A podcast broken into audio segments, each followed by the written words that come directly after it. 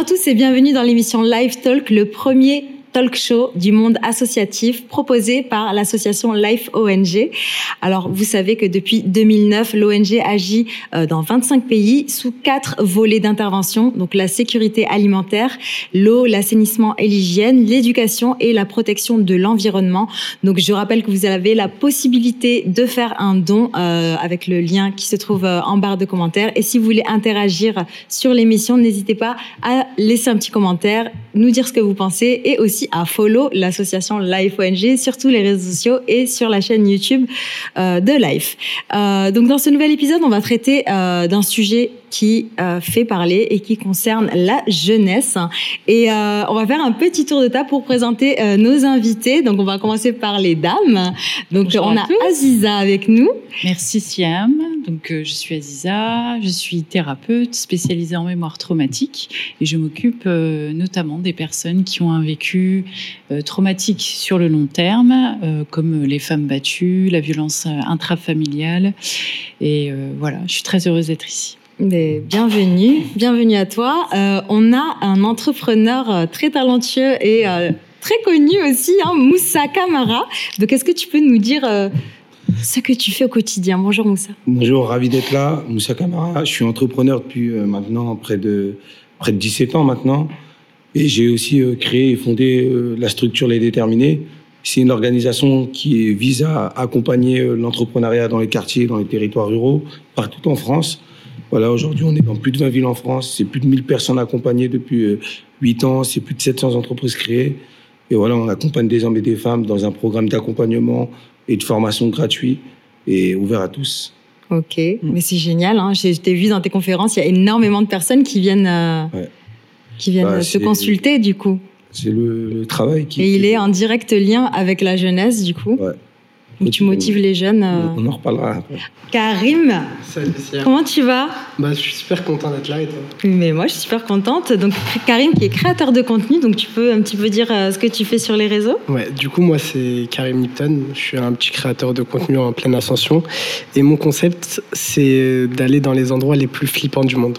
J'essaye vraiment d'aller dans des endroits un peu chocs, etc. Bienvenue, Merci. Et last but not least, on a Vincent, avec sa belle chevelure blonde, qui est professeur. Donc, raconte-nous un petit peu tout ce que tu fais, Vincent. Euh, Bonjour Siam, merci de m'accueillir. Euh, alors moi je suis professeur dans plusieurs structures, Ouais. euh, déjà en BTS audiovisuel à Saint-Denis. Donc voilà, j'enseigne dans l'audiovisuel et plus précisément les techniques du son. Euh, j'enseigne également aussi à l'université Gustave Eiffel. Et ponctuellement, je fais également de la formation professionnelle, professionnelle pardon, à Ouais. l'INA. Alina. Ouais. Voilà, l'INA, donc euh, assez connu sur YouTube hein, pour leurs petites vidéos d'archives euh, qui ont pas mal de succès. Donc ils ont un pôle formation Ouais. et j'enseigne dedans. Mais c'est super. D'ailleurs, euh, on prend beaucoup d'archives de l'INA. D'ailleurs, l'une d'entre elles, je pense que qu'elle vient de l'INA justement. Bah, c'est Donc- eux qui gèrent nationalement le, le, le fonds d'archives, donc euh, ouais, ouais, bah oui, souvent ça passe par eux. Ouais. Donc, euh, bah, écoute, bienvenue Vincent. Euh, je suis ravie de vous avoir euh, autour de la table. Donc euh, voilà, comme vous le savez, on va parler de la jeunesse. Donc euh, on va parler euh, des jeunes, à savoir est-ce que la jeunesse est perdue? On va parler de la pression de la stigmatisation des jeunes auprès des médias. Donc la relation entre les médias et la jeunesse est complexe et souvent un sujet de malentendu. Donc pensez-vous que la fracture intergénérationnelle est un débat qui est récent? Du coup, faut lever la main ou Est-ce que tu penses que c'est un débat qui est récent, euh, cette euh, polarisation entre les jeunes et, euh, et, les, et- et les, les plus vieux? Moi, je pense qu'il y a toujours eu un débat. On a toujours essayé d'opposer la, je- la- les nouvelles générations aux seniors. Et je pense que voilà, c'est un peu le défaut parce que parfois on, est, on a l'impression qu'on a du mal à faire confiance à nos jeunes.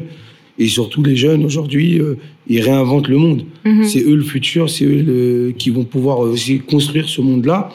Et on a un devoir de pouvoir transmettre à ces plus jeunes euh, des, euh, des, des valeurs fortes, des valeurs d'engagement, des valeurs de partage. Mhm. C'est hyper important, même si aujourd'hui on est dans une société qui est de plus en plus individuelle.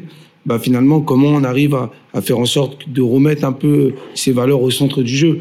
Et ça s'est vu, toutes les crises qu'on traverse, moi, je vois une jeunesse mobilisée. Mm. On a eu la crise sanitaire il y a quelques années. On a vu un- une, une vague de, de mobilisation aussi de nos jeunes qui étaient prêts à porter main forte aux médecins, aux personnes âgées, etc. Ouais. Ça se voit aussi avec le changement climatique. Ces sujets-là, on- je pense que la jeunesse est au rendez-vous. Euh, Je pense pas que la jeunesse est moins engagée, mais elle est engagée de manière différente. Et nous aussi, on doit aussi évoluer notre regard là-dessus. Euh, Vincent, toi qui es en contact permanent avec des jeunes, vu que tu es professeur, euh, est-ce que tu penses que qu'on trouve encore les mêmes problématiques qu'il y a 40 ans? Oui, oui, hein, j'en suis, euh, j'en suis convaincu. De toute façon, on, on est dans, un, dans une société en perpétuel changement. Et euh, je pense, et je pense que ce sera partagé, que, que justement, cette jeunesse, elle est porteuse du changement. Mhm. Donc souvent, eux, ils sont un peu pionniers dans beaucoup de pratiques. Et après, en fait, la, la société, si je puis dire, euh, essaye de suivre et rejoint. Et donc, c'est, c'est pour ça que je pense que ça traverse un peu le temps, qui est toujours un- une sensation de fracture. Parce que, euh, voilà, ils sont, euh, ils sont incompris. Soit c'est nous, on les comprend pas. eux, ils nous comprennent pas non plus. Et euh, du Mhm. coup, voilà, ça crée un besoin de, de trouver un rythme commun et, euh, et de se comprendre mutuellement. Et c'est vrai que c'est pas facile, surtout que maintenant, les choses changent très vite Mhm. les tendances euh, elles arrivent, repartent, et euh, eux ils sont en première loge, et, euh, et voilà, du coup c'est dur, c'est dur à suivre. En fait, euh, le, le choc intergénérationnel, il est normal et il fait partie de la construction euh, de, des jeunes. Ils peuvent se construire qu'en, qu'en regardant ceux qui les ont précédés en les questionnant, parfois en les remettant en question. Et, euh, et- et ceux qui les ont précédés vont aussi continuer une certaine évolution et une certaine adaptation en les regardant aussi. Mhm. Donc euh, c'est pas forcément euh, une stigmatisation ou pointer du doigt les jeunes ou les moins jeunes, mais euh, se construire et se développer en fait. Mais souvent, l'expérience discrédite, par exemple, la jeunesse. Comme par exemple, euh, s'il y a des jeunes euh, qui, qui, qui font face à des problématiques ou euh, à par rapport à la- moi je parle par rapport à l'emploi, etc. Mhm. On aura- On donnera peut-être pas la chance à quelqu'un de plus jeune que quelqu'un qui a plus d'expérience, alors que peut-être que au niveau des compétences, la, la, la personne plus jeune est meilleure. Oui. Donc ça c'est un, un Mhm. souci. Ça crée euh, des dissonances et des, des une forme de révolte aussi. Euh, donc on va rappeler euh, euh, les problèmes auxquels les jeunes font face euh, donc euh, dans notre société contemporaine. Donc euh, le logement bien sûr, donc euh, euh, trouver un logement à- abordable, euh, en particulier dans les grandes villes qui sont souvent difficiles pour les jeunes. Donc les prix élevés de l'immobilier donnent du mal à, l'accès euh, à à avoir un, logement euh, sain et abordable. Les problèmes de santé mentale tels que l'anxiété, la dépression qui touchent de nombreux jeunes en France, l'accès aux soins de santé mentale, réduction de la stigmatisation euh, restent des enjeux importants. Donc il y a 16% des 16-24 qui sont euh, qui ont déjà voilà qui sont vraiment euh, en en dépression euh, euh, systématique. Euh, donc, et aussi, il y a les déserts médicaux. Le fait, dans certaines régions, on veut prendre rendez-vous avec un thérapeute et euh, on doit attendre des mois. Il y a la précarité économique, bien évidemment. Donc ça, je pense que c'est l'un des plus gros problèmes que la jeunesse, auxquels la jeunesse fait face. De nombreux jeunes qui sont confrontés à des emplois précaires, à des stages non rémunérés, à des contrats temporaires. Donc aussi, qui, on va en reparler plus tard, pousse aussi l'entrepreneuriat de- de- des jeunes aussi parce qu'ils ils en ont marre de, toucher euh, des, misères euh, pour euh, des, horaires assez conséquents. Et bien sûr, il y a l'environnement qui fait partie un petit peu du débat des jeunes, donc la sensibilisation, les enjeux en- environnementaux et le désir de lutter contre le changement climatique parce que voilà, c'est le futur. Donc 44% des jeunes citent le réchauffement climatique parmi les principales pr- l'une de- des principales euh, préoccupations. Donc, euh, on va faire un petit tour de table. J'aimerais bien que chacun d'entre vous euh, parle un petit peu euh, de son expérience d'étudiant. Moi, ma petite expérience d'étudiant, en fait, il faut savoir que moi, euh, j'ai été, mon, père est prof de physique et en fait, j'ai étudié dans le même collège que mon père. Ah, d'accord. du coup, Papa c'est- était ouais, prof à- du coup, c'est vrai que j'ai pu subir euh, mon- des mini, euh, des petites euh, vannes Mm. sur sur mon père. C'était un petit peu compliqué à gérer. Et c'est vrai que j'avais une grosse pression psychologique parce que étant donné que mon père était dans, dans le même établissement que moi, fallait vraiment que je sois l'élève euh, super discipliné, euh, Ouais. qui ait des bons résultats et tout, pour pas, surtout chez nous, euh, les Arabes, pour pas un peu gâcher, on va dire, la réputation de mon père exact, exactement. Du coup, c'est vrai que c'était un petit peu compliqué, mais sinon, à part ça, j'ai pas subi de, de réels problèmes au niveau. Au niveau par rapport peut-être aux écoles, vous avez fait des, des longues études pour la plupart d'entre vous. Toi, ça a été comment ton expérience euh, étudiante? Moi, elle a été, euh, elle a été brève parce que moi, j'étais, j'étais dans une époque où il fallait vite travailler. Oui. Vous savez, famille nombreuse, euh, euh, pas beaucoup de moyens. Euh, dès que vous avez 16 ans, euh, à partir de 16 ans, vous, commencez, vous pouvez commencer à prétendre à, à aller chercher un boulot. Bah moi, c'était euh, cette expérience-là. J'ai fait un BEP compta. Et après, euh, j'ai voulu quand même continuer par rapport à tous mes amis. Je suis allé jusqu'en bac professionnel. Et à l'issue de la fin de professionnel, euh, à la fin de mon bac, que euh, j'ai fini, bah, j'ai créé ma boîte directement. Ah ouais, direct. Direct, à 20 ans, j'avais, j'étais à la tête de ma première entreprise il y Ah, félicitations. en 2007. Bravo. Donc, euh, ça a été très bref, très court. J'ai pas, j'avais pas d'ambition de faire des grandes études parce que j'avais pas forcément d'exemple autour de moi qui avaient fait des grandes études. Et même les personnes que je voyais, bac plus 3, bac plus 5, bah, je les voyais, ils avaient pas un job de rêve, quoi. Voilà. ouais. Donc, euh, ça me poussait pas forcément à faire des en fait, t'as études. as, fait ta, ton étude euh, de, repérage, là, genre Un une étude avant. marketing avant de, de se lancer. Alors ça, bon, voilà. Ouais. Et puis ça- c'est une étude de terrain que, qui a été Ouais. bénéfique parce que tu as, pu créer ta boîte et t'as pas eu peur Non, de le c'est faire. génial. À 20 ans, c'est C'était Ouais. une opportunité. ouais. J'ai jamais, je m'imaginais être entrepreneur. hein. C'était une rencontre à ce moment-là, une opportunité qui se présente à moi. Je crée mon entreprise dans les télécoms et l'informatique, un domaine que je connaissais pas du tout. Et finalement, à 20 ans, je me révèle et je me relève euh, entrepreneur. Aziza, toi, tu as fait des longues études? Alors, j'ai un parcours qui a été pluridisciplinaire, mais euh, pour l'anecdote, j'étais maman tôt. Ah ouais. Oui, ben, donc euh, mon grand, euh, qui aujourd'hui, enfin, il va avoir 21 ans, et donc j'allais à la fac euh, en étant maman. Et tu as, connu quoi comme problème? Alors voilà, t'as- c'est ce que j'allais aborder du coup. Ouais. Euh, aujourd'hui, les choses ont un peu évolué à ce niveau-là, mais en étant étudiante et maman, c'était compliqué. Ah ouais, j'imagine. C'est-à-dire qu'on prenait pas du tout en considération la charge mentale euh, que la maman elle pouvait vivre par rapport à son petit. On n'est pas préparé à laisser son petit pour aller à la fac. C'est pas très reconnu aussi au niveau sociétal. Donc il y a des enjeux qui se créent, une pression autour de ça. Des, des jugements aussi, peut-être. Des jugements, bien sûr, oui. Qu'est-ce qu'elle fait là La vieille, grosso modo, c'était ça. hein. Ah ouais? Alors que pas du tout, j'avais leur âge, mais Mhm. d'autres choix de vie. Et, euh, et par contre, soutenu par, euh, heureusement, par la famille. Mm. Donc heureusement qu'il reste un socle familial, parce que quand je pense aujourd'hui, 20 ans plus tard, à des jeunes filles qui euh, non, parfois sont mamans très très jeunes, plus jeunes que 20 ans, Oui. et qui vivent aussi l'enjeu de nourrir l'enfant seul ou de, ou de s'en occuper de A à Z seul, qui a aucun relais familial, au niveau euh, de la vie étudiante, c'est Mm. très compliqué et donc très précaire. Donc euh, l'économie, quoi. Donc précarité économique. Oui, c'est de la violence économique même, que bien sûr. rencontré aussi en tant que jeune mère. euh, Mais, étudiante. euh, et puis le positionnement dans le microcosme étudiant, parce qu'on n'a pas les mêmes euh, enjeux. Centre d'intérêt Oui, centre d'intérêt. Et, Voilà, activités extrascolaires également. euh, Exactement. parce que toi, tu étais en mode couche et t'étais en mode Exactement, voilà, c'est ça. Exactement. Vincent, t'as été papa jeune toi aussi ou t'as eu d'autres problèmes? C'était quoi les, les enjeux, les défis que tu Euh, as moi, les principaux enjeux, donc euh, j'ai fait des études euh, pour le coup un peu longues, hein, bah, dans l'université dans, dans laquelle j'enseigne aujourd'hui.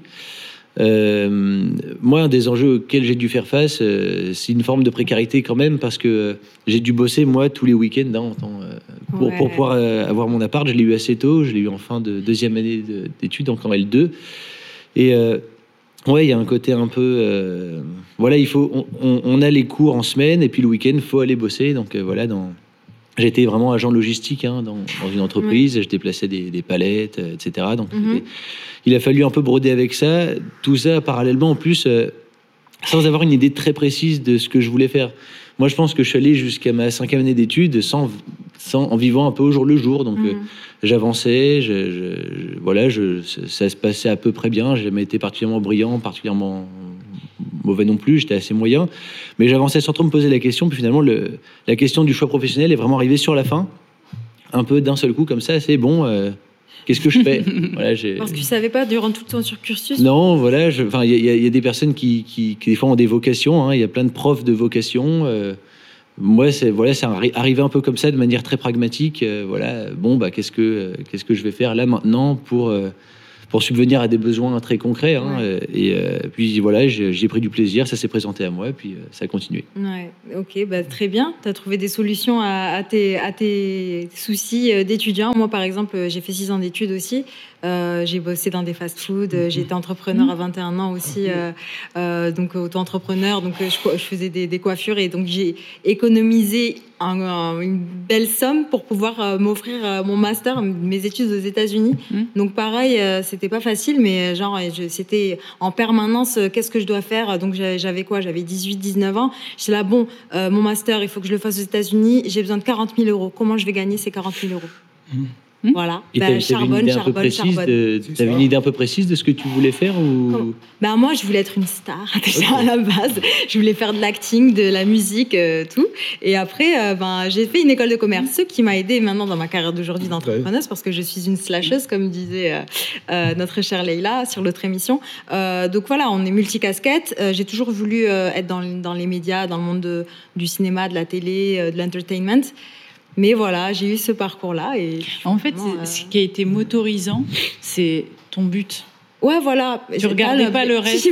J'y vais, je sais pas, euh, et je crois que nous tous, hein, finalement. Ah, mais j'étais jeune. je dois y aller. voilà. ouais. Je dois y J'étais aller. jeune, j'avais mes. Alors que. voilà. C'est génial. Mais c'est bien, donc il faut se donner les moyens de ses ambitions et Oui, tout est possible. exactement. Donc, comme euh, dans le livre, indéterminé, il faut être déterminé, les amis. Donc voilà, donc euh, on, on rappelle aussi, parce qu'on parle d'éducation, on rappelle que l'ONG Life est actuellement au Maroc, euh, qui elle se déploie et euh, avec les autorités lo- locales et ils sont en train de construire 17 écoles, donc euh, qui, qui, qui étaient détruites à cause du séisme. Donc Life ONG propose des parrainages d'enfants pour aider leur association dans, dans ces pays défavorisés, comme le Bénin aussi, le Liban, le Maroc, le Togo, le, le Bangladesh. Donc euh, vous pouvez aussi devenir parrain. Donc n'hésitez pas aussi à cliquer euh, dans la barre euh, des commentaires pour aller sur leur site internet et pour prendre conscience de tout leur volet d'activité. Et puis c'est très intéressant de, de voir ces expériences de vie et de pouvoir contribuer à des choses plus grandes que nous-mêmes. Donc voilà, on va parler des médias. Donc brièvement, avant de faire notre jeu vrai-faux. Donc les médias ont-ils raison est-ce que selon vous, les jeunes sont déconnectés, feignants, en décadence? C'est vrai que maintenant, avec une dimension euh, dans le streaming, les jeux vidéo, tout ça, tout ça, est-ce que euh, vous pensez qu'il y a une stigmatisation qui est récurrente sur les jeunes? Alors, Ouais. Moi, pour ma part, euh, oui. Des- enfin, là, du coup, ce que vous évoquiez comme adjectif, c'était c'était feignant, Feignants ouais, et déconnectés. et déconnecté. Alors, déjà, déconnecté, c'est déconnecté de quoi et connecté à quoi? En fait, c'est ça la question, parce que justement, du point de vue des médias, ils sont justement beaucoup plus connectés euh, que, que nous à leur âge. Mhm. Mais par, par contre, est-ce que les, la question aussi, c'est est-ce que les médias déconnectent du réel ou pas? Ou est-ce que justement c'est juste une autre façon de se connecter au réel? Donc moi, de ce point de vue-là, enfin moi, mon avis, hein, je ne sais pas s'il sera partagé, c'est que non, ils sont pas, ils sont ni feignants ni déconnectés, ils ont d'autres euh, usages. Mhm. Et, euh, et euh, oui, et du coup, il, il y a cette question du, du quel sens donner, euh, voilà, quel sens ils donnent à ce qu'ils font et par rapport à ce qui euh, les attendent aussi. Et, euh, et je pense qu'il y a tout un positionnement que eux doivent trouver dans, dans un dans un environnement qui technologiquement évolue de manière quand même assez euh, assez exponentielle Mhm. et de manière assez effrayante presque. hein, mais bon, ça voilà, c'est un autre débat Ouais. aussi. Aziza, avant que tu partes, qu'est-ce que tu en penses? Euh, Je trouve qu'au au contraire, en fait, ils sont moteurs et qui soulèvent des questions de société et qui les font avancer beaucoup Ouais. plus vite que ma génération, en tout cas, parce que j'ai 42 ans. Ouais. Et moi, je les trouve brillants dans, dans cet effort-là, dans, dans cette façon d'exposer les choses avec leur tripes, etc. Je trouve pas du tout qu'on a une jeunesse euh, fainéante. Je, je la trouve au contraire magique, moi. Et je suis assez admirative. Parce que justement, ils se servent de leurs blessures et ils n'hésitent pas même parfois à les exposer Mhm. parler en fait de ce qu'on peut en tirer. Et ça, je trouve ça formidable. Là où nous, on avait une pudeur. Ouais, c'est vrai, ouais. C'est vrai, Une hein retenue.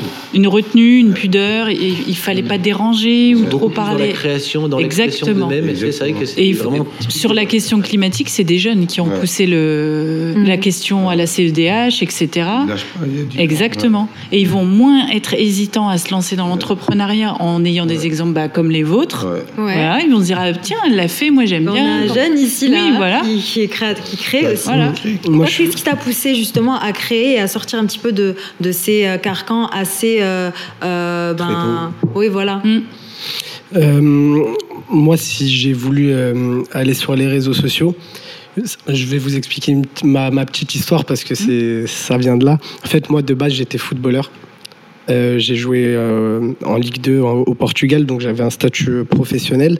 Sauf que j'ai eu un accident de voiture euh, euh, il y a deux ans, euh, qui fait que du coup, euh, je peux pas continuer le foot par rapport à mon genou. Aujourd'hui, il fallait vraiment que je trouve un domaine où je pouvais être épanoui et où je pouvais aussi euh, faire ce Ce que tu aimes. c'est ce que j'aime, ouais, clairement. Et c'est vrai que j'avais toujours ce petit rêve de, de devenir une petite star, quoi. Et c'est vrai que j'ai trouvé mon bonheur sur les réseaux sociaux. Et euh, pour revenir à la question juste d'avant, euh, je suis complètement d'accord avec toi parce qu'aujourd'hui, euh, on est dans l'ère du numérique.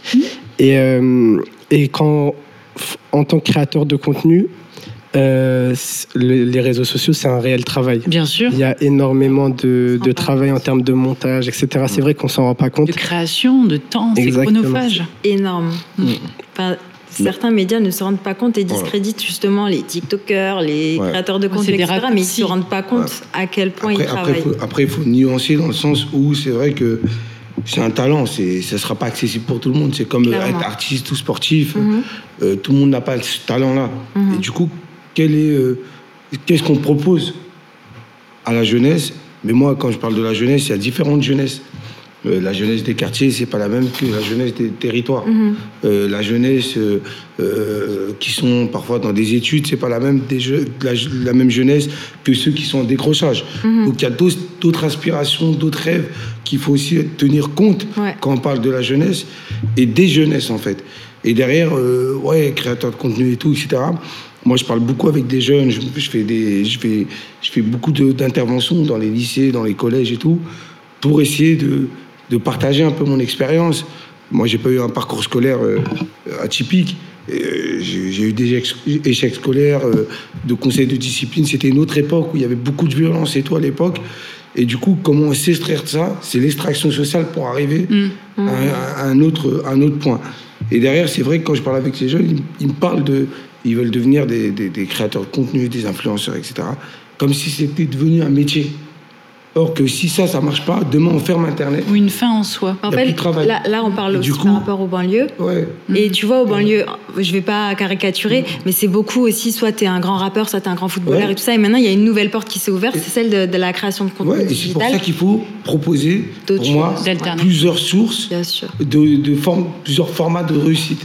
Et, a pas, et on peut être euh, salarié dans un, dans un emploi, être épanoui. Mhm. Euh, le sûr. moteur n'est pas uniquement matériel. Bien et en fait, on pousse une société de jeunes dans une société de consommation où pour eux, la réussite, c'est le matériel. Or que la réussite, ça peut être ouais. euh, avoir un métier, être un artisan, mais bien faire son métier. Ouais. Et derrière, c'est développer, etc. Donc, il faut nuancer un peu tout ça. Parce qu'aujourd'hui, euh, on, peut aussi détruire toute une génération dans un rêve qui va pas se réaliser. Nous, quand on était, nous, c'est la génération 98. Quand on- voilà, les champions du monde et tout, on s'est tous inscrits dans les clubs de foot. Il y en a combien euh, sur euh, un millier qui sont devenus footballeurs Ouais, professionnels? Peut-être un ou deux. Donc, euh, il faut aussi pas reproduire les mêmes erreurs que. Oui, parce que tu parles d'extraction sociale Ouais. et on peut aussi parler d'ex- d'extraction aussi de soi-même quand on est dans issu de quartiers Ouais, vrai. Parce qu'on sait en fait Difficile. qu'il faut s'extraire de soi et ça revient à ce que tu as fait. Ouais. Parce que du foot, tu t'es extrait de, de ce que tu voulais, de ton essence, pour Ouais. en faire autre chose. Mm. Et c'est c'est à nous d'apprendre, Ouais. de leur apprendre, ou en tout cas de leur dire si t'es pas là, c'est pas grave. Tu peux on, on ouvre une autre porte et encore une autre. Et on n'est pas figé dans quelque chose en fait où euh, si tu ne brilles pas, si tu n'es pas public, tu n'es rien. Au contraire. Exactement. Au contraire. Ça, justement, la dimension des réseaux sociaux, on va en parler un peu plus tard dans l'émission. Merci Aziza. On Merci va à accueillir un nouveau euh, créateur de contenu. Merci beaucoup. Du coup, bah, merci pour ta participation. À Merci. très bientôt. À bientôt. C'est un plaisir. Bonjour Simon, comment tu vas? Vas-y, je t'en prie. Welcome. Ça va et toi? Oui, ça va très bien. Ben, Merci. euh, nous sommes euh, très ravis de, de- de te rencontrer. Donc toi, tu es chanteur. Partagé, oui, exact. Également sur les réseaux, est-ce que tu peux dire un petit peu ce que tu fais euh, Alors, ben, moi, je suis un artiste euh, indépendant. Euh, donc, euh, comme le nom l'indique, je fais euh, tout, euh, tout seul, beaucoup de choses, du coup. Euh, donc, euh, j'ai commencé sur les réseaux sociaux en tant que euh, youtubeur, on peut dire ça. Mhm. Enfin, D'abord en tant que photographe. Ensuite, je me suis dirigé sur YouTube euh, pour aborder différentes thématiques euh, sur euh, les minorités, sur euh, plein de choses, en fait. Ouais. plein de sujets divers et variés euh, pour apporter des, des idées un peu nouvelles euh, à un moment où c'était un peu moins euh, mainstream, si on Ouais. peut dire ça. Mhm. Donc en 2018, sur les encore, un- on peut considérer ça comme les débuts encore de YouTube. Et puis maintenant, euh, du coup, je suis dans la musique depuis euh, deux ans et demi, bientôt trois ans, et euh, j'ai pu lancer ma carrière notamment en faisant un passage sur OnlyFans. Ok. Donc on en reparlera plus tard. Donc ça a été un, un, un choix de carrière. Est-ce que tu penses toi que les, les médias en fait stigmatisent aussi les jeunes euh, Beaucoup leur donnent moins euh, l'opportunité euh, ben, d'être crédibles auprès de l'opinion publique? T'en penses quoi toi de ton côté? Euh, Je pense que oui, il y a une certaine euh, infantilisation des, des jeunes et euh, surtout par rapport à des nouveaux codes. Après, il y a une part de vrai, forcément, comme dans tout, de, de par ce que les médias disent, dans les dérives qui sont, ben, qui sont réelles et qui sont concrètes. Il y a des dérives dans tout, mais il y a aussi de très bons côtés, des jeunes qui sont éveillés, qui ont conscience de beaucoup de choses et qui, euh, qui réfléchissent et qui réfléchissent à des nouvelles façons de faire et euh, qui aussi se permettent, je pense, de... euh, remettre en cause certains schémas et, et c'est ça qui, est, qui est chouette aussi. Qui est important. Ouais. Vous avez des pancartes, vrai, faux. Donc on va jouer à un petit jeu. Je vais vous dire des faits. Et vous me dites si vous pensez que c'est vrai ou si c'est faux. Vous êtes prêts? Oui. C'est parti? Ok. Alors, premier fait. Les jeunes sont beaucoup sur les réseaux sociaux. Beaucoup trop sur les réseaux sociaux. Vrai ou faux? Faux?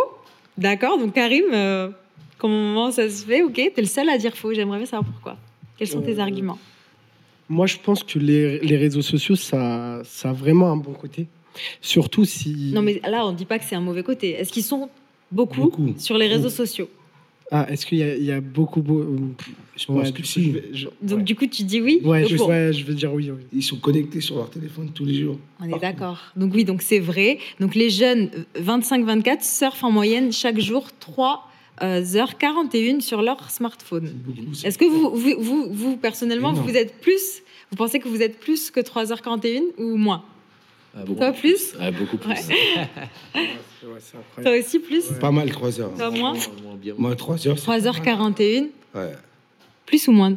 À peu près 3 heures. À peu près? Ouais. La moyenne? Ouais. Donc tu es dans la moyenne? Ouais. Donc, plus. euh, Juste, on va rappeler ton âge, euh, Simon, si tu nous 23. permets. 20, Ouais. ouais, vous avez Sur les réseaux sociaux ou sur Internet en général? Euh, sur sur, euh, les réseaux sociaux. Ah non, moins, moins, moins. Donc toi, t'es plus Ouais, peut-être sur... euh, pas la boîte mail. Ah là, on gère les business. La boîte mail. Hein. si Ouais. on compte la boîte mail, ça, ça monte un peu. Mais non, réseaux sociaux, moi, je voyais plus, bah, voilà, les, les, Ouais. les- plus les plateformes de, de- de- où justement on peut partager du contenu, etc. Donc pour moi, j'exclus un peu les mails. ouais. Ouais, non, ouais. Est-ce que, est-ce que du coup les mails, on Réseaux considère ça sociaux. comme, euh, Non, réseaux sociaux. social, est. Non. Donc réseaux. Instagram, TikTok, euh, YouTube, c'est un réseau social. hein. Oui. Ouais. Vous regardez des, des podcasts sur YouTube, ça compte aussi. hein. Facebook. Facebook, euh, Snapchat. De ce point de vue-là, du coup, je suis pas sûr que j'y passe plus de 3 heures parce qu'après, moi, j'y passe plus pour travailler, du coup. Oui, pour travailler, donc, ouais. Enfin, Non, mais si moi, le c'est sûr travail que je- ouais. euh, ça dépend des jours déjà, je pense. Mm. Mais des Oui. fois, voilà, je, suis- je peux être sur YouTube euh, des heures. hein. Mm, mm. perso. Ok, deuxième fait, les jeunes sont de plus en plus engagés politiquement et dans des associations. Est-ce que vous pensez que c'est vrai ou que c'est faux? Donc faux, faux, vrai. Alors, euh, c'est vrai. En 2021, près d'un jeune sur deux, donc 48%, a donné bénévolement de son temps au sein d'une association et d'une organisation. Après, par rapport au vote, c'est Ouais, pas précisé. ça, voilà. Donc, engagé politiquement ou, ou non, mais euh, en tout cas. En tout cas, ouais, associativement, ils sont peut-être plus engagés, mais politiquement, on le voit hein, aux dernières élections. euh, Voilà, c'est ça en fait. Il y, a, il y a de plus en plus d'abstention, les jeunes votent moins. C'est ça, il faut voir les causes. C'est vrai qu'on on a vu beaucoup de mobilisation pour certaines causes euh, spécifiques, donc euh, sur République ou, des, ou ce type de lieu de, de rassemblement. Mais c'est vrai que, comme tu le dis, euh, au, au niveau des, des suffrages, c'est pas quelque chose qui se ressent. Mais Exactement. ça, c'est quelque chose qui avait été euh, un peu explicité euh, dans les médias. Finalement, que les jeunes se retrouvent pas dans les classes politiques telles Traditionnelles aujourd'hui. Voilà, traditionnelles telles Hum. qu'elles étaient conçues. Et je pense aussi qu'il y a une désolidarisation des, des, des- des grandes anciennes politiques comparées à avant, parce qu'en fait, euh, il y a tellement de déception euh, Ouais. auprès de la bien jeunesse qu'ils se désolidarisent et ils veulent pas forcément. Euh, voilà. C'est un sujet. hein. Aujourd'hui, euh, les politiques qui sont menées, c'est des politiques plus euh, tournées vers des seniors, parce que c'est eux le réservoir de voix. Les seniors votent, de plus en vrai, plus ouais. et ils votent de plus en plus à droite. Mm. Et du coup, tu as une partie de la jeunesse qui se désengage. Mhm. Politiquement, ça ne veut pas dire qu'elle n'est pas engagée d'une manière différente Mhm. euh, quand on parle d'engagement. Mais c'est vrai que politiquement, on le voit, les chiffres d'abstention chez les jeunes, ils sont énormes, énormes, énormes. C'est vrai. Je pense que c'est peut-être symptomatique d'une difficulté à se projeter, moi je trouve. Ouais. Il- Peut-être une difficulté à... Bon, en vrai, si je vote pour lui, qu'est-ce que ça va vraiment changer, Changer, Est-ce que ça va vraiment bouleverser ce système dans lequel je me reconnais pas Voilà. et, euh, et je pense que le souci vient de là. Je pense que voilà, Ouais, il- souvent, la manière de communiquer n'est pas forcément la bonne. hein. Se faire un- Voilà. interviewer par des influenceurs n'est pas forcément euh, ça qui, qui va faire en sorte que les jeunes votent sûr. pour vous. Oui, bah oui, voilà, c'est sûr. Ouais. Donc au troisième fait, les amis, euh, la tranche d'âge 18-24 est la plus inquiète par les enjeux climatiques. Vrai ou faux? Ouais, c'est vrai. Qui c'est qui veut prendre la, la parole? Allez. Allez, Mais je pense que c'est vrai. oui. C'est vrai ou c'est pas vrai? C'est vrai, oui, c'est vrai. Ouais, je vrai. pense que bah, euh, Pourquoi? bah, tout simplement parce que c'est ceux qui sont euh, bah, dans, dans l'âge déjà de prendre conscience de ces choses-là euh, Ouais. vraiment, puisque sont dans- ils sont dans la vie active et qui prennent vraiment conscience de la réalité des choses. Ils je le suis euh, moi-même. Ils ont peut-être plus d'années devant eux que. des- Ouais, voilà. Et puis, euh, et puis c'est la, c'est la génération justement qui est, qui est directement concernée et qui, euh, qui commence à vraiment prendre au, au sérieux ce genre de, de questionnement. Vous, est-ce que c'est une, une chose qui est importante pour vous, euh, l'environnement? Vous le prenez au sérieux? Ouais, oui, très. très au sérieux. Ouais. Ouais. Oui. Avec, avec ma femme, on a initié depuis quelques années un, un mode de vie euh, zéro déchet. Enfin, Ah, pas- d'accord. Pas totalement, mais on essaye d'y tendre un peu. Très bien. Et justement, donc le, le- j'ai tourné il y a pas très longtemps, bah, justement avec des étudiants, un petit euh, reportage sur le mode de consommation euh, durable et zéro déchet. Et, euh, et justement, là, j'ai interviewé un, quelqu'un qui tient une épicerie. euh, bon, là où je vis, euh, dans la, en Seine-Saint-Denis, Mm. et, euh, et il m'a dit que justement, il a un public aussi qui est quand même de plus en plus jeune, et lui-même commence à proposer des tarifs euh, à destination de, de- de ce public. Ok. Et je trouve ça hyper intéressant. euh, Enfin, de, de- de- donc, euh, et, et même il, y a, il, il dit il y a vraiment un enthousiasme, Mhm. beaucoup plus que beaucoup plus que voilà. de ce- Ouais. Bon, en Ils- même temps, avec toutes les ca- catastrophes naturelles qu'on se Bah prend oui. dans la, dans la. Et, et comme tu le disais, de hein. toute façon, c'est vrai que eux, ils- c'est vraiment, ils ont toutes les années devant eux, beaucoup plus que des personnes bah, qui ont 50 ans, euh, 60 À part ans. peut-être ceux qui ont des enfants et qui, voilà, bref. Oui, voilà, c'est ça. Mais exactement, ceux qui veulent Ouais. justement aussi eh ben, Ouais. entrer dans un mode de, de protection pour justement, euh, voilà, qu'est-ce qu'on va laisser euh, à nos à enfants. notre, euh, à notre progéniture. Donc, fait numéro 4. La majorité des jeunes envisagent de créer une entreprise. Vrai ou faux? C'est vrai. Alors, Moussa Ouais, c'est vrai. Oui, Alors oui, c'est vrai. Ouais, c'est vrai. C'est pourquoi? Parce qu'un jeune sur deux veut, veut créer aujourd'hui son, son entreprise. Mm. Euh, Il y a une vraie volonté entrepreneuriale euh, chez nos, chez nos jeunes qui est forte et qui est importante, et c'est bien, il faut l'encourager. Après, voilà, euh, l'entrepreneuriat, c'est aussi. euh, tu as été entrepreneur, nous sommes à peu près Tout- on est presque Tous des entrepreneurs. Et on sait que l'entrepreneuriat, euh, c'est une prise de risque, c'est beaucoup d'efforts et de sacrifices. Mhm, Et parfois, il y a, il y a de l'échec, mhm. euh, souvent. Et deux fois, il y a la réussite. Mais euh, voilà, mais c'est bien qu'il y a aussi cette prise d'initiative, parce que je pense que c'est les entrepreneurs qui peuvent changer le monde. Ouais, et puis c'est vrai qu'on a longtemps euh, été sous le spectre des carcans des anciennes générations Ouais. à qui on a appris un mode de vie. Donc, euh, aller à l'école, vous Ouais. trouvez un travail et vous faites ci, vous faites ça. C'est vrai qu'on n'a pas forcément euh, euh, donné ces valeurs d'entrepreneuriat aux gens. On- Pour eux, voilà, c'était genre, je travaille pour euh, une, une grosse boîte ou Exact. machin, Et et, j'aurai mon petit salaire tranquille, tout ça. Euh, quitte à laisser ses, ses rêves et ses ambitions de côté. Donc, euh, c'est vrai qu'aujourd'hui, on prend plus le pouvoir sur ces choses-là. T'en penses quoi, Simon, toi? Je pense aussi euh, qu'il est important de dire que être entrepreneur, je pense que c'est pas fait pour tout le monde et que c'est un mode de fonctionnement qui est assez promu justement euh, avec euh, des parfois beaucoup de désillusions sur les réseaux sociaux Ouais. euh, qui véhiculent une certaine liberté, une certaine facilité. Euh, Moi-même justement, je, je, je suis auto-entrepreneur donc ça fait depuis 5 ans et, euh, et je pensais justement parfois gagner alors en, en liberté sur certains aspects, mais tout a un prix et au final j'en paye. euh, Bah euh, Le prix euh, sur, sur le temps, euh, sur les sacrifices en vie personnelle, Ouais, euh, en temps qu'on passe avec. Voilà. Donc en fait, je pense que c'est aussi bien de rappeler que avoir un, travail fixe avec des revenus fixes, c'est aussi, euh, surtout qui, qui, qui courent, euh, aussi quelque chose qui est, Ouais, euh, Rassurant, plus rassurant, plus sécurisant. qui est plus rassurant.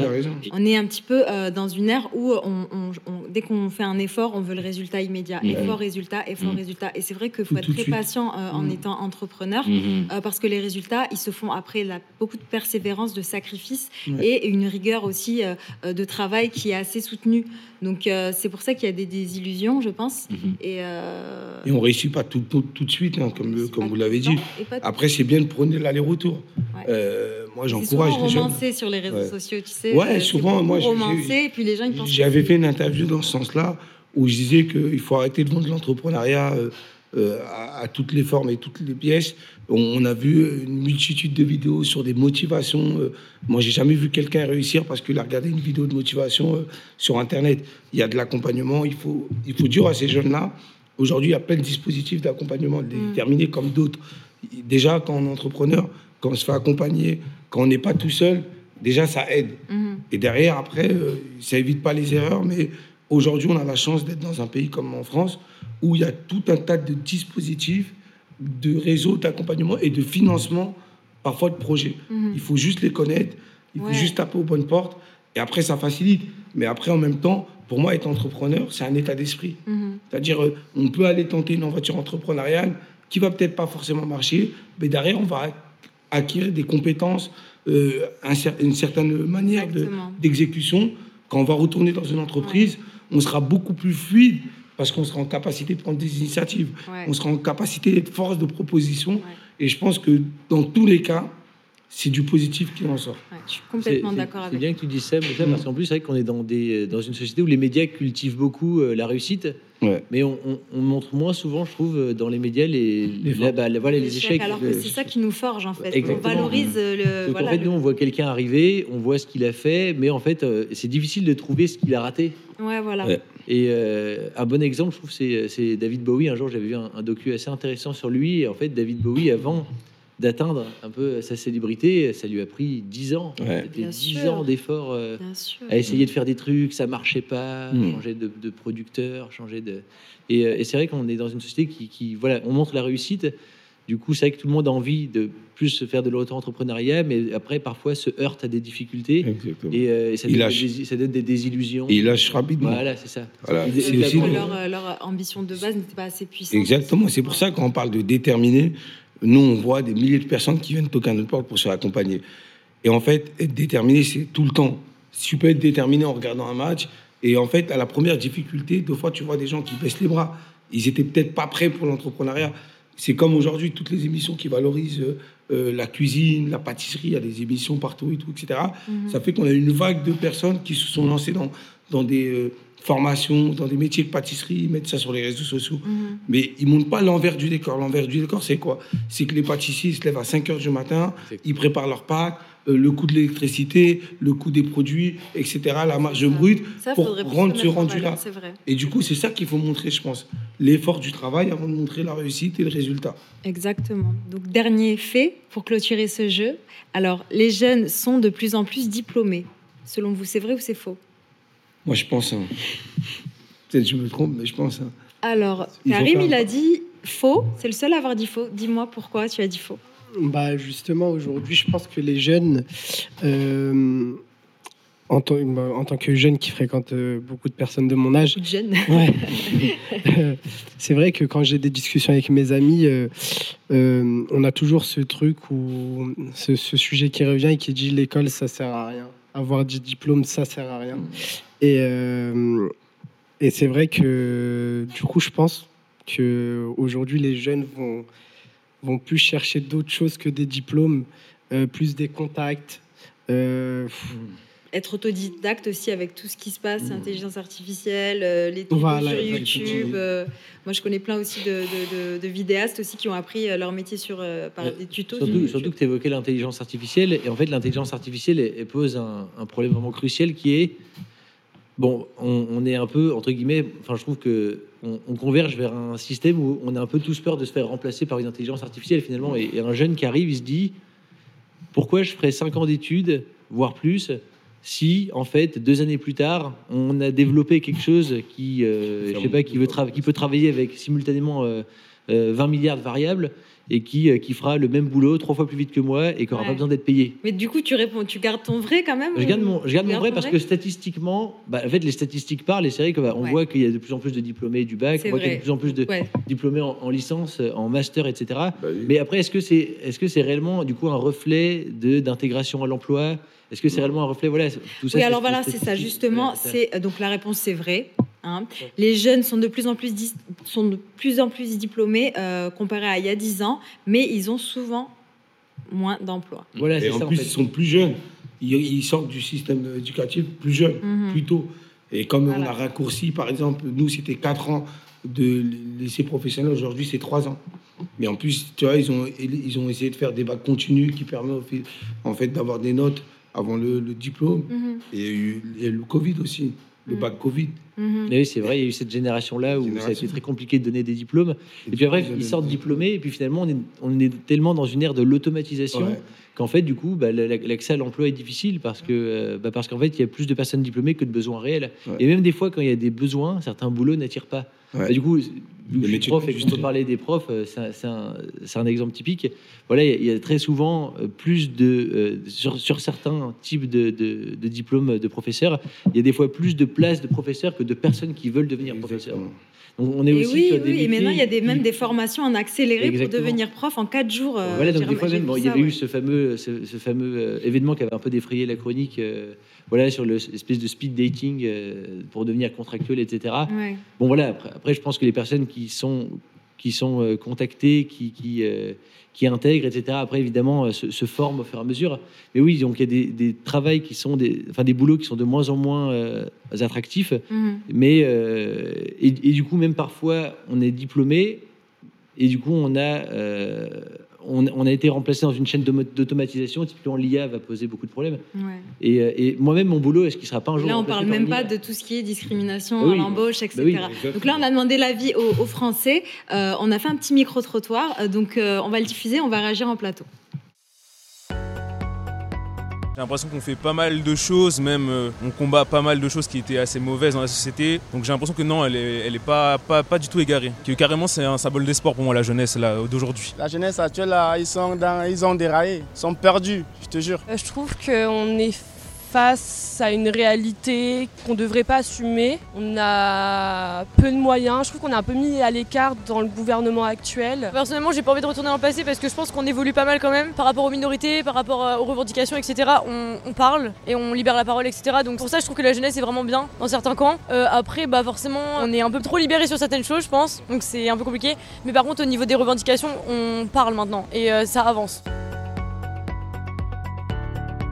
Alors je pense pas que ce soit ni une bonne ni une mauvaise, c'est vraiment comment on l'utilise et il faut apprendre à l'utiliser parce que ça nous permet de- d'entrer en contact, de voir certaines choses, de nous évader. Mais il y a quand même beaucoup d'informations, on peut trouver, on, on peut vite être trompé en fait. C'est à nous nous-mêmes de trouver le moyen de, de rendre ça une bonne chose en fait. Ouais, franchement, c'est une bonne chose pour la jeunesse. On a besoin d'être cultivé. Mais si on est à la maison, euh, il n'y a pas de réseaux sociaux et tout, comment on serait cultivé? Grâce aux réseaux sociaux, on apprend. On apprend certaines choses, on a des informations. Tout le monde a droit à l'information. Les réseaux sociaux, c'est très important pour les jeunes. À la fois, ça, ça bouffe euh, beaucoup de temps euh, sur, euh, sur ta journée, mais à la fois, c'est il y a beaucoup de, de contenu sur les réseaux sociaux. Tu peux prendre beaucoup d'informations, tout. Non, justement, c'est une bonne chose pour se faire entendre parce que maintenant, euh, en 2023, les réseaux sociaux, c'est une, ça a une place fondamentale. Et si c'est un moyen pour se faire entendre, bah, autant l'utiliser. quoi. C'est une bonne chose parce que euh, on peut carrément se cultiver. Il y a beaucoup de- d'informations, etc. Enfin, il y a de l'information, il y a de la désinformation. Donc on peut vachement se cultiver. Par contre, il y a le côté bah, harcèlement, euh, haine, etc. qui, qui va pas du tout. Le côté addiction aussi.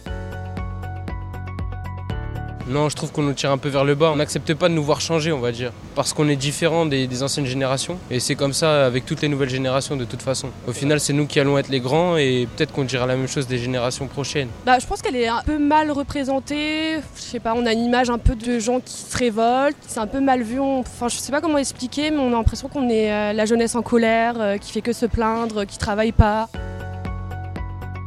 Je pense que ça serait juste de, de les écouter parce qu'on a beaucoup de choses à dire. Donc ça serait d'être à l'écoute en fait, tout simplement. en fait. Pour moi, j'aimerais vraiment que les jeunes euh, d'aujourd'hui euh, doivent être unis. C'est c'est l'ess- c'est l'essentiel, quoi. Donc, actuellement, quelle est la chose qui vous inquiète le plus par rapport à notre nouvelle génération? Qu'en pensez-vous de ce micro-trottoir et qu'est-ce qui vous inquiète le plus? Moi, je pense qu'il y a donc un des, des des intervenants du micro-trottoir qui a parlé euh, de l'utilisation qu'on a des réseaux sociaux. Euh, moi, ce qui m'inquiète le plus, c'est euh, les dérives euh, des réseaux sociaux, donc les dérives en, en tout genre et euh, l'usage abusif et en fait tout ce qui peut euh, bah, justement euh, euh, desservir euh, l'humanité euh, plus que servir l'humanité. Donc, euh, Mm. comme certains Comme le dit, euh, harcèlement. euh, Ouais, voilà, tout, bah, je pense voilà, notamment au harcèlement. Euh, je pense aussi euh, à quelque chose qu'on penserait peut-être pas forcément à premier abord, mais euh, euh, aux, aux conséquences psychologiques et aux modifications euh, de nos cerveaux avec, toute cette masse d'in- d'informations mhm. euh, qui est une réalité avec les formats courts justement de plus en plus sur TikTok, etc. Euh, et, euh, et je pense que voilà, ça c'est aussi important d'en parler. Ouais. Qui veut prendre la parole à ce Moi, propos? Oui. euh, ce que je trouve aussi qui est dangereux euh, sur les réseaux, c'est qu'aujourd'hui, le spectateur, euh, c'est vrai qu'en regardant certains créateurs de contenu créer, bon, il va, il, il essaye de.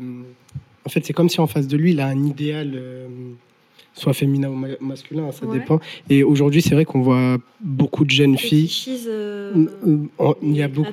Par exemple, euh, aujourd'hui, on a beaucoup de filles qui vont essayer de ressembler à la créatrice de contenu euh, Ouais. euh, qu'ils aiment, qui suivent, etc. Et je trouve que, que si le créateur de contenu n'est pas bienveillant envers sa communauté et, et ne, ne véhicule pas un bon message, ça peut être dangereux pour la Donc les réseaux, donc euh, quand euh, des, des personnes euh, s'identifient à euh, des influenceurs euh, Mhm. qui pourraient euh, nuire à, à leur euh, à quotidien. Ok. Bah, enfin, je pense qu'ils ils l'ont assez bien résumé, les personnes qui ont été interviewées. Le, le réseau social peut être une force, mais voilà, après, c'est toujours pareil, c'est euh, l'utilisation également qu'on en fait.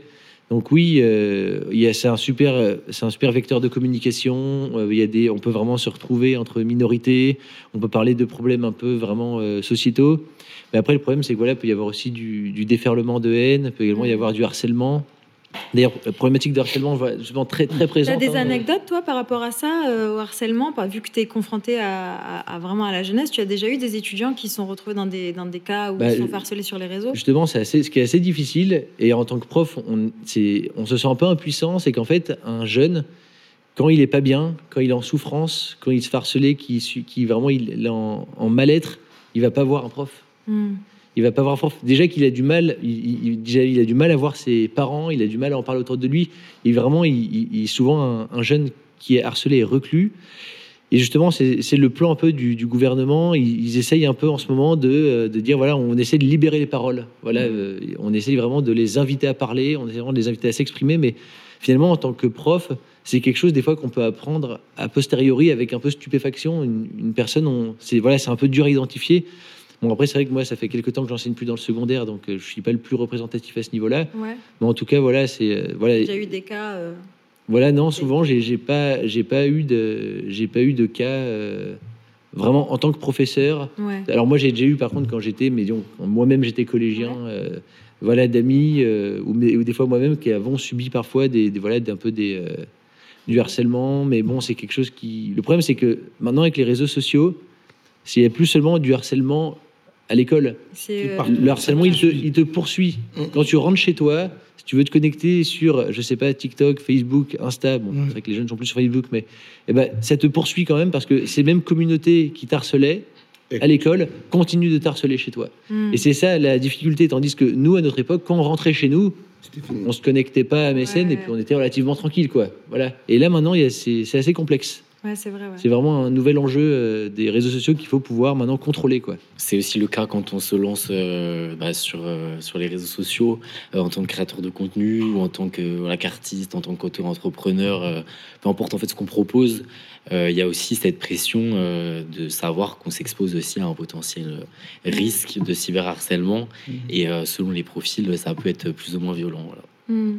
D'accord, oui. Donc ouais, com- comme, euh, vous avez fait la transition vous-même, du coup, donc on est, nous sommes dans l'ère du digital et des réseaux sociaux, donc euh, nos modes et notre fonctionnement, euh, ça a radicalement changé. Selon vous, quel est le plus grand fléau, tous à votre euh, à votre échelle, quel est le plus grand fléau des réseaux sociaux? Le cyberharcèlement. Toi, tu as, déjà connu le cyberharcèlement? Ah Je le vis encore. Moi, ça fait trois ans que je suis euh, cyberharcelé euh, par rapport à, ma vie d'artiste et à mon exposition. Euh, donc oui, je, l'ai déjà vécu et puis je le vois aussi autour de moi. je travaille justement avec des associations qui luttent contre le, harcèlement ou le cyberharcèlement surtout le cyberharcèlement. Mhm. et, et, oui, c'est une, une, réalité, et c'est une réalité sur laquelle on n'a pas forcément beaucoup de... Ça a déjà affecté ta santé mentale, ah, ce genre de commentaires? Complètement. Ouais, ouais, complètement. Et, et, ça va au quotidien? Parce que c'est vrai que c'est un choix de carrière qui est assez particulier. Est-ce que ça t'a euh, déchauffé de faire ça ou tu continues malgré tout euh? Bah forcément, je pense qu'on traverse des périodes de doute parce que moi, je vis de ma passion et justement, j'ai cette chance de faire ce que j'aime. Mais euh, justement, de nos jours, j'ai l'impression que tout se paye et que tout a un prix. Mhm. Et donc, à la fois, oui, il y a cette facilité et ce, enfin, cette facilité c'est pas forcément très facile justement, mais euh, ce plaisir de faire ce qu'on aime. Mais euh, il y a les à côté euh, de haine, d'exposition et de tous les dangers. Moi, j'ai été cambriolé carrément. Enfin, du... et justement, je pense par des, des cyberharceleurs qui avaient déchiré des photos chez moi, etc. Donc je pense que c'était visé. Et, et, même si être suivi dans la rue, etc., ça peut aller parfois loin. Ah ouais. Et justement, on n'a pas forcément des fois beaucoup de enfin, le gouvernement est un peu en retard, je pense, par rapport à. Non, mais en fait, le, gouvernement cultive une haine envers les créateurs de contenu qui ne date pas d'hier, parce que forcément, ça dérange euh, forcément que certains créateurs de contenu gagnent très bien leur vie. Ce qui dérange également, c'est que certains se mettent euh, à faire des lives euh, TikTok pour gagner de l'argent. Est-ce que ça, c'est la nouvelle mode en ce moment On voit plein d'anciens candidats de télé-réalité faire des lives TikTok sur les réseaux sociaux, donc ça gêne parce que bon, forcément, on leur dit que voilà, ils sont face à des gamins de 13 ans qui paye euh, des lions, des, des machins. Vous pensez quoi de, de, de tout ça là? Je n'étais même pas au courant que ça existait. Ah ouais. Pareil, hein, c'est vrai. en ce moment, ouais, Karim, je, je, pense que Karim, tu penses quoi de tout ça? Bah moi, je pense que, hum, enfin, ces personnes-là, je les vois un peu comme des mendiants. Euh, ouais, non, pour être cru. Mm. Euh, et c'est vrai qu'ils camouflent ça. Euh, sous la forme d'un jeu. En fait, mm. c'est un genre de jeu qui va recevoir le plus de cadeaux et tout. Mais euh, je trouve que c'est vraiment, euh, je sais pas si je pourrais dire dangereux, mais parce qu'en fait, tu sais pas qui t'envoie l'argent. Ça se peut que ce soit un petit enfant qui prenne la carte de sa mère. Ouais. Euh, Ils sont en précarité. C'est souvent le cas. Parce que sa mère vit peut-être élève les enfants seuls, en précarité. Exactement. Et du coup, ouais. Mm. Et c'est vrai que eux, ils jouent de leur influence pour prendre l'argent. Ouais, prendre l'argent. On a une TikTokeuse qui s'appelle Kinky Doll qui révélait gagner des fois euh, des 20 000 euros par semaine juste en euh, 10 ans. Euh, voilà, en fait, à chaque fois qu'il y avait une interaction, genre euh, un chapeau, un cœur, ou c'est ça, hein, je me trompe pas. Ice cream so good. oui, voilà, Ice cream so good. Donc, et cette jeune fille, genre, elle bat des records et là, elle, elle a distribué un Oscar au dernier MTV VMAs. Mm. Est-ce que tu comprends, toi, le, le succès des gens comme ça, juste qui sont en live et qui gagnent de l'argent bah, après, moi, je ne jette pas la pierre à ces gens-là, dans le sens où euh, bah, je pense qu'ils profitent euh, d'une opportunité. Et euh, en soi, bah, tant mieux pour eux, dans le sens où bah, s'ils se font de l'argent plus facilement, tant mieux.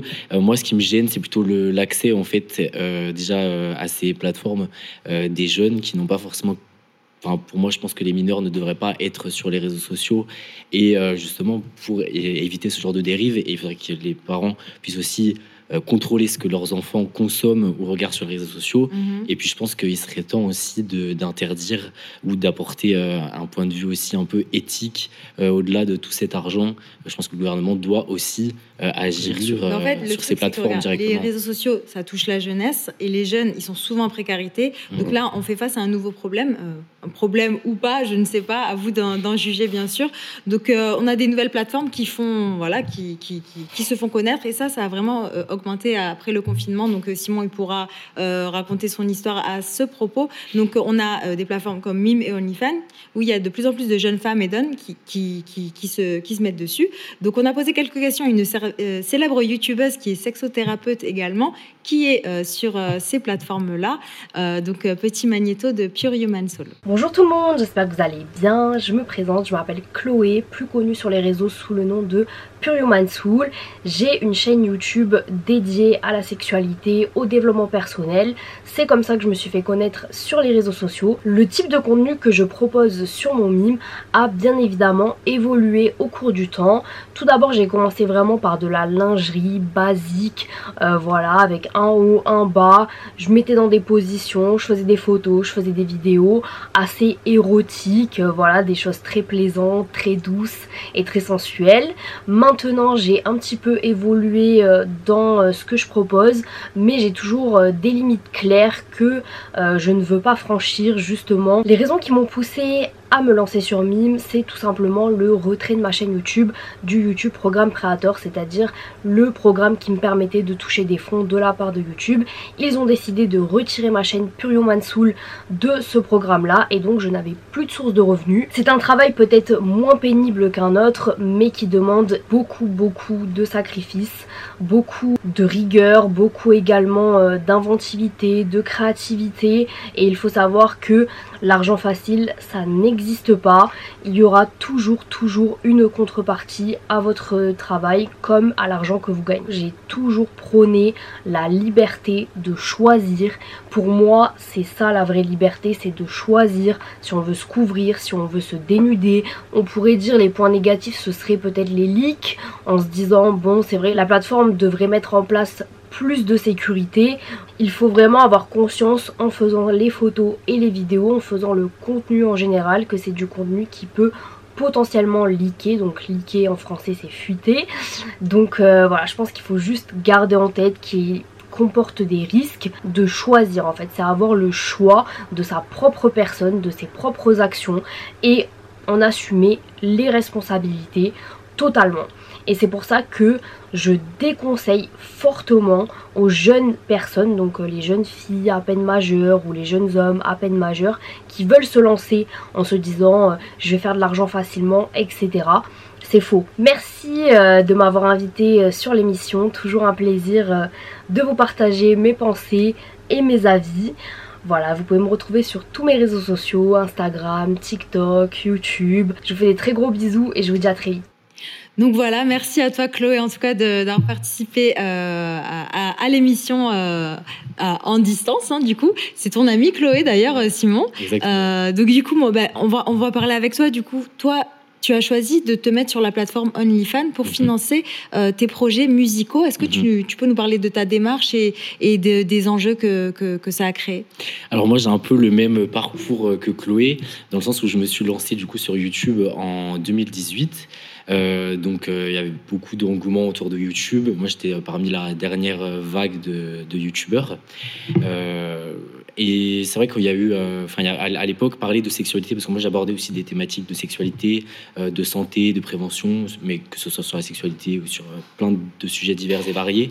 voilà, en fait, on était beaucoup censurés, on n'était pas monétisés, et du coup, ben, on travaillait ben, bénévolement. Ben, comme tout le monde, il faut qu'on vive, etc. Votre moteur de base, c'était quand même euh, l'argent. Ça a été un déclencheur, je pense, mais après c'est quelque chose en fait qu'on faisait déjà gratuitement. Et euh, en fait, à force d'être sexualisé, moi par, par exemple, euh, même sans me sexualiser, hein, des fois juste des, photos de moi sur YouTube, etc., se retrouver dans des forums, voilà, où ça demandait des nudes, etc. Et je me suis dit, en fait, il y a tellement une sexualisation, mais que l'on, qu'on le veuille ou non, quand on s'expose sur les réseaux sociaux, autant en tirer un bénéfice.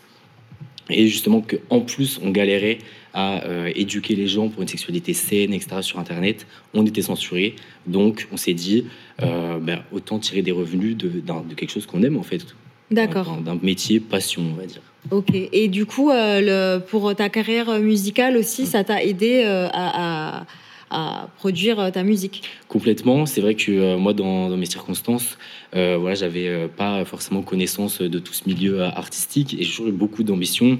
je fais des clips depuis que j'ai, je sais pas, 10 ans. Enfin, j'ai toujours été très très créatif et je suis avant tout artiste. Enfin, OnlyFans, ça représente vraiment 5% de mon travail. Tout le reste, c'est à côté, c'est que la création artistique. et c'est vrai que par le financement, ça m'a permis d'accéder à à, certains moyens et de pouvoir euh, me payer des équipes, de pouvoir euh, voilà, de pouvoir respecter en fait les gens avec qui je travaille et de pas faire juste des collaborations euh, non rémunérées, de pouvoir un peu voilà évoluer dans ma carrière. Voilà, avec bien sûr toute cette conscientisation sur les choses et ce recul aussi sur toi-même qui, qui permet d'avoir fait les choix que tu as fait. Bien sûr. pour pour, euh, ben, pour ta carrière. Euh, Moussa, que- qu'est-ce que tu penses de, de, de ces, de ces choix euh, un petit peu nouveaux que certains, certaines personnes, certains jeunes empruntent? Est-ce que tu penses que c'est un peu de la facilité? Vas me dire, c'est pas facile de faire ce genre de choses non plus. Moi, je suis déconnecté en fait de Ouais. tout ça, vraiment, pour de vrai.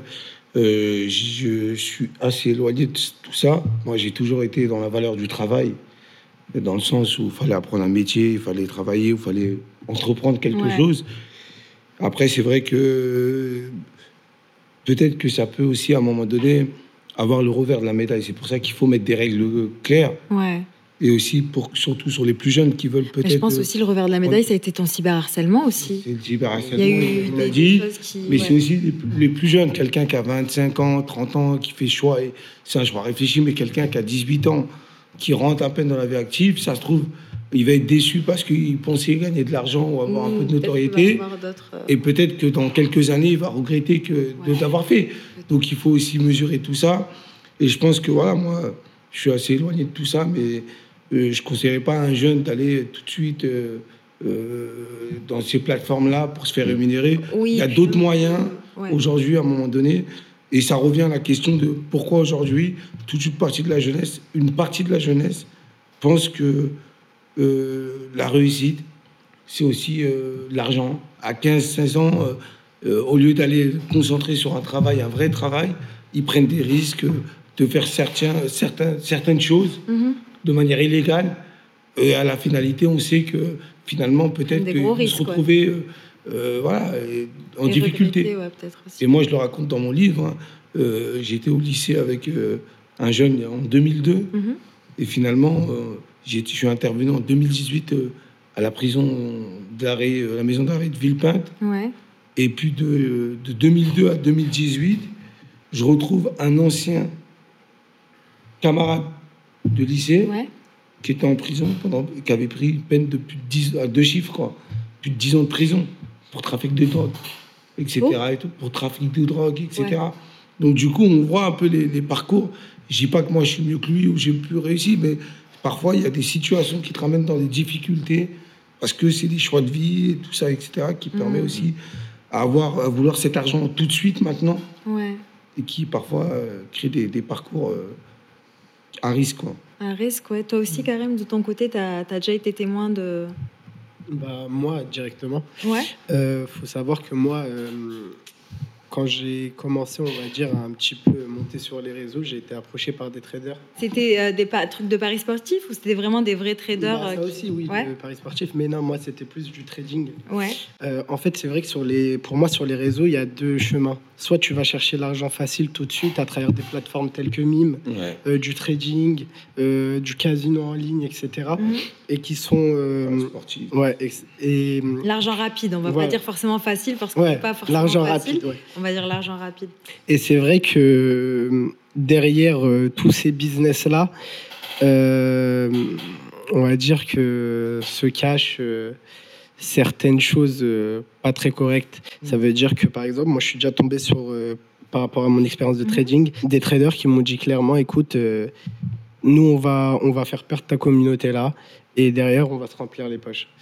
Et euh, c'est vrai qu'au début, bon, j'ai pas travaillé avec cela, mais, euh, mais c'est vrai que moi, j'ai- pour vous dire, je suis tombé dans le piège. J'ai, travaillé deux semaines avec un trader parce que c'est vrai que je m'y connaissais pas et il m'a vendu du rêve. Écoute, euh, nous, moi, je suis quelqu'un de généreux. Il m'a dit, on va aider ta communauté à faire de l'argent et toi aussi, derrière, tu vas pouvoir prendre de l'argent.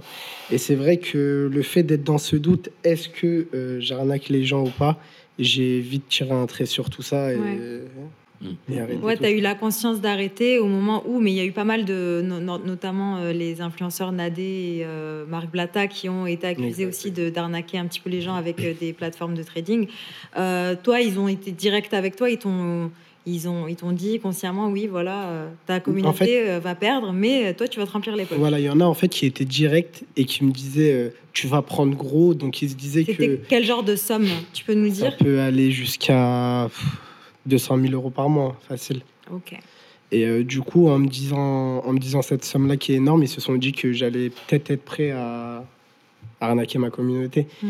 Mais euh, derrière, tu en as d'autres qui vont peut-être un peu jouer, euh, mentir et te dire euh, Mm. Te dire non, t'inquiète et tout, euh, on va pas ta communauté. etc. Ouais. Et en plus, c'est une responsabilité. hein. Ouais. Quand vous avez une communauté, ça vous engage, en quelque sorte. Il y a des messages à véhiculer. Euh, il y a, il y a Ouais. aussi, on est garant, parce que généralement, les jeunes qui suivent euh, des personnes sur Internet, sur les réseaux, il y a une certaine confiance. À un moment donné, euh, Mm. c'est c'est- c'est- c'est un- une mesure, c'est un impact énorme. Mm. Et du coup, cette conscientisation de dire, OK, Un modèle je aussi. préserve Mm. ma communauté parce que je suis vu comme un, un modèle, Ouais. etc. Ouais. Bah, c'est ça qui va te mettre des limites. Après, c'est une question de valeur. Ouais. Il y en a, c'est vrai que leur moteur, c'est l'argent. Donc, Oui, après- tout pour arriver à ça. Après, je pense aussi que certains créateurs de contenu, ils font quelques erreurs. Moi, par exemple, j'ai fait quelques erreurs aussi. J'ai euh, j'ai déjà fait de la promotion pour euh, Shein il y a quelques années. Alors que je suis contre euh, le fast fashion et tout ça, et moi je savais pas euh, tout ce qui était euh, voilà oui, tous- les problèmes que ça soulevait, no- no- notamment envi- on- environnementaux et aussi par rapport euh, au travail forcé dans les camps euh, ouïghours, etc. Et quand j'ai conscientisé tout ça, quand j'ai j'ai vu des documentaires où je me suis renseignée, là après j'étais radicale et j'ai pris un virement dans dans dans dans, bon, je me considère pas vraiment comme une influenceuse, mais euh, j'ai j'ai pris un virement dans mes euh, collaborations. Euh, j'ai arrêté euh, tout ce qui était fast fashion. Et je pense que c'est peut-être en faisant des erreurs qu'on se rend compte des choses. Donc Simon, moi je voulais juste te poser une petite dernière question par rapport à ton activité. Euh, Est-ce que tu n'as pas peur de le regretter, par exemple, quand tu auras 30 ans? Pas du tout. Euh, au 50 ans. contraire, parce que non, non, je regretterai jamais parce que je ne regrette rien dans ma vie. Ouais. Et euh, tout ce que je l'ai fait, justement, je pense que c'est très, très, très important d'insister là-dessus. Oui. Euh, je l'ai fait en âme et conscience. Ouais. C'est-à-dire que Chloé et moi, on a ce- cette similitude de l'avoir fait avec euh, beaucoup de recul. Et moi, j'ai réfléchi pendant un an avant de le faire. Donc, Mm. je me suis pas juste dit, ok, je vais me faire tant, machin. Non, non, c'est pas du tout ça. Je me suis vraiment, j'ai pesé les pour et les contre. Et euh, justement, je l'ai fait euh, en respectant mes limites. Mhm. C'est-à-dire que moi, je suis pas un contenu euh, pornographique. Mhm. Après, euh, ça pourrait être le cas, et il y aurait pas de souci, mais Ouais, pas mes. Donc ça, c'était la limite voilà, à ne pas franchir. mes- C'est la limite que je, que je ne veux pas franchir. Et, euh, et oui, donc je, je connais les risques et je les assume jusqu'à maintenant et je Ouais. les assumerai toujours. Euh, donc je reste aligné avec moi-même et je pense que justement c'est très important. Euh, Moussa l'a dit, j'étais tout à fait d'accord avec euh, justement ce- son, son point de vue. Euh, Il y a beaucoup de désillusions. Euh, c'est pas de l'argent euh, forcément facile. Euh, tout a un prix, tout se paye. Mhm. Et euh, je pense que ça sert à rien de se lancer comme ça. Et je ne conseillerais pas non plus euh, aux jeunes de se lancer sur ce type de plateforme. Il faut savoir que donc, moi et Chloé, on s'est lancé avec une certaine notoriété, une certaine communauté. À quel âge? À- moi, j'avais 20 ans et elle, 22, un truc comme ça. Mais on avait déjà une grosse communauté sur YouTube, sur les réseaux sociaux. Et oui, et c'était vos sujets un petit peu de prédilection, donc Ouais. euh, et vous faisiez déjà des Mais photos euh, cette, euh, un euh, petit peu, euh, voilà, où vous montrez un petit peu votre corps sur les Mhm. réseaux avant même de, de créer votre compte, c'est ça? Voilà. Vous comprenez, vous, euh, qu'on puisse prendre ce genre de risque pour, euh, ouais, bien sûr. ouais, t'as des- t'as déjà pris des risques comme ça aussi ou euh bah, comment dire, en tant que fonctionnaire, euh, Ouais, non, ça est-ce que plutôt là. est-ce que je suis vraiment le, est-ce que je suis vraiment le plus représentatif du risque? Bah, euh, ouais. Je sais pas. Non, je pense pas. euh, Je pense pas être. à- bah, je, je pense être moi-même. Alors après, c'est une question de personnalité. Je pense qu'en effet, euh, moi, je trouve ça très très courageux. Hein, ces jeunes Ah ouais. qui se lancent, euh, ils, ils sont autodidactes sur plein de choses. Ils savent comment s'auto-former. Ils deviennent monteurs. Ils savent faire. euh, Ouais. Ils savent se, se prendre en photo. Ils savent faire des prises de vue, des prises de son.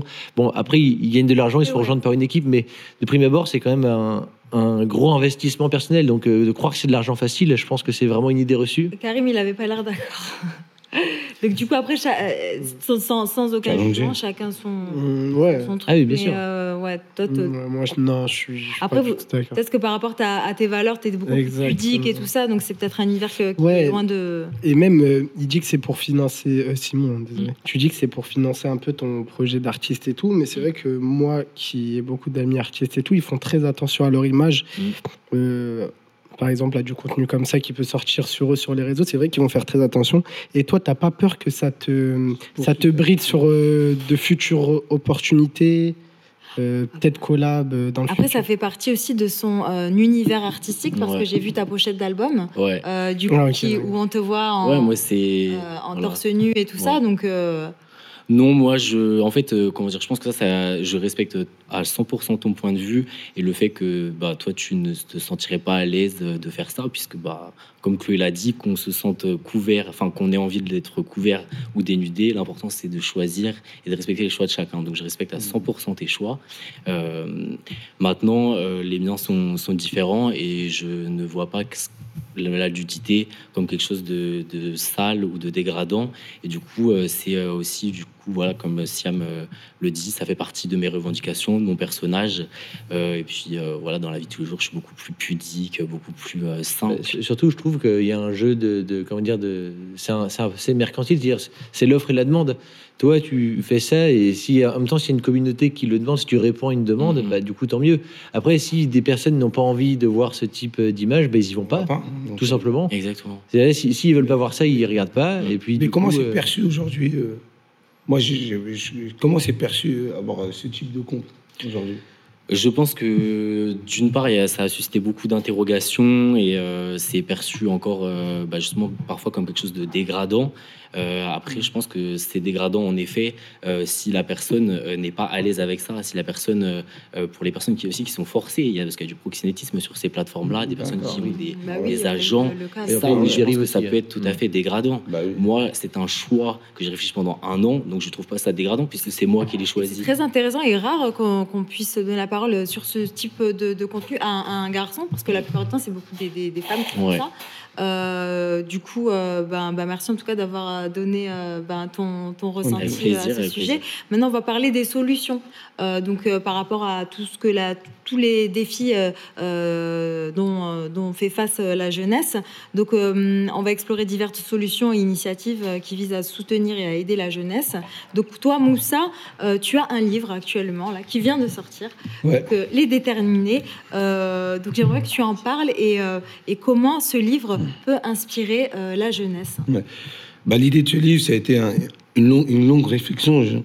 quand j'ai eu, eu, eu, la chance de rencontrer la directrice euh, de, la, de ma maison d'édition, Les Presses de la Cité, que je remercie, qui m'ont accompagné, ils m'ont proposé le projet. La première question que je me suis posée, c'est est-ce que pourquoi écrire un livre euh, J'ai rien à raconter. et en plus, je suis bah, pas légitime. Tu as des choses à raconter. de, prime abord, c'est ce que je me suis posé comme question.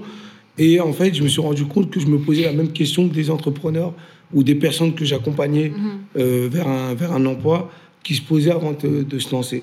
Et du coup, c'est là où je me suis rendu compte que, bien sûr, j'avais des choses à raconter. Et ce livre, il est, c'est un peu mon parcours, c'est euh, une partie de moi, mais c'est aussi euh, un témoignage d'espoir. C'est pour aussi, c'est pour celles et ceux qui se sentent bloqués par quelque chose, qui pensent que ils ont l'impression qu'ils ne pourront pas réussir dans le pays dans lequel ils sont. Et ce, livre, ça démontre par des rencontres, par de la détermination, par aussi euh, le fait de porter un projet qui euh, est dans, une action collective, peut déboucher. Et ce livre, il est là pour donner la force, donner l'envie et surtout euh, donner une méthode pour y arriver. Ok, ben c'est super. Mm. J'ai une petite question pour toi. Parce que maintenant, euh, bon, tu me l'as dit euh, tout à l'heure, tu as 37 ans. Euh, tes amis que, qui étaient avec toi, par exemple, au collège-lycée, mm. quand ils voient ton parcours et que tu les recroises, comment ils interagissent avec toi? Qu'est-ce qu'ils te mm. disent Moi, la grande chance que j'ai, c'est que je suis né à Cergy-Pontoise, j'ai grandi à Cergy-Pontoise et j'habite toujours à Cergy-Pontoise. Malgré aujourd'hui, j'ai une vie qui est, totalement différente. Je peux me retrouver avec un grand chef d'entreprise du 440 et le soir euh, avec un jeune de mon quartier ou euh, un ami. Et en fait, ils voient le, même, le même la même personne qui est avec eux mhm. parce que j'ai toujours été en proximité. Est-ce qu'ils savaient euh, que tu. en fait, ils s'en rendaient, ils s'en rendaient pas compte parce que, en gros, moi, j'ai deux vies. J'ai la vie d'un déterminé avec le projet que je porte et j'ai aussi cette vie issue de Sergi que les gens me connaissent en intimité.